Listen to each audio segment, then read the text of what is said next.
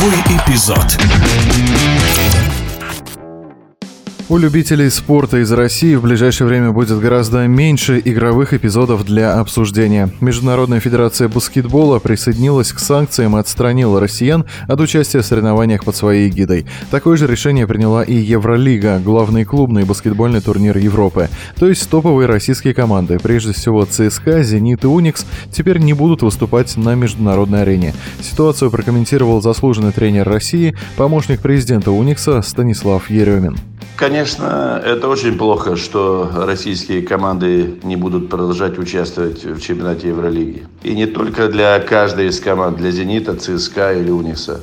Но я думаю, что э, три команды, которые входили по промежуточному результату в восьмерку сильнейших, потеря таких команд, она, конечно, и скажется на уровне самой Евролиги, и на уровне борьбы, и, наверное, и на результате. Что касается Уникса, ситуация развивается во всех клубах примерно одинаково. Тоже ряд игроков принял решение покинуть команду. Э, сейчас мы ведем переговоры э, с некоторыми иностранцами по поводу того, чтобы они продолжили участвовать в чемпионате Лиги ВТБ. Я думаю, в ближайшее время э, результат будет известен подобной спортивной изоляции российскому баскетболу ничего не остается, кроме как сосредоточиться на внутреннем чемпионате. Сезон в Лиге ВТБ, пусть и поредевший, все-таки продолжается. Правда, многие ведущие легионеры уже расторгли свои контракты. Станислав Еремин признает всю сложность ситуации, но пытается найти хоть какой-то плюс. Например, шанс проявить себя получат амбициозные местные баскетболисты. Сказать, что будет сделана ставка на российский чемпионат, наверное, было бы не совсем э, верно, потому что а где нам участвовать?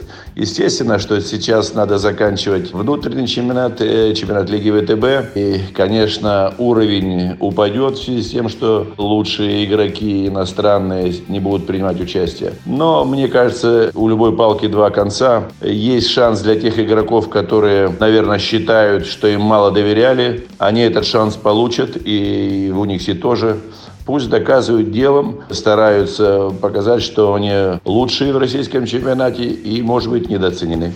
Мне кажется, сейчас, как развивается ситуация, надо больше думать о том, как нам сместить акцент внимания к нашим российским игрокам, к молодежи, тем, кто может вырасти завтра на замену ушедшим игрокам, те, которые хорошо защищали э, флаг сборной России, и могли бы поднять уровень российских соревнований, и при открытии границ, при нормализации ситуации, я уверен, что это будет, чтобы они достойно занимали свое место в лучших командах, в том числе и в Униксе.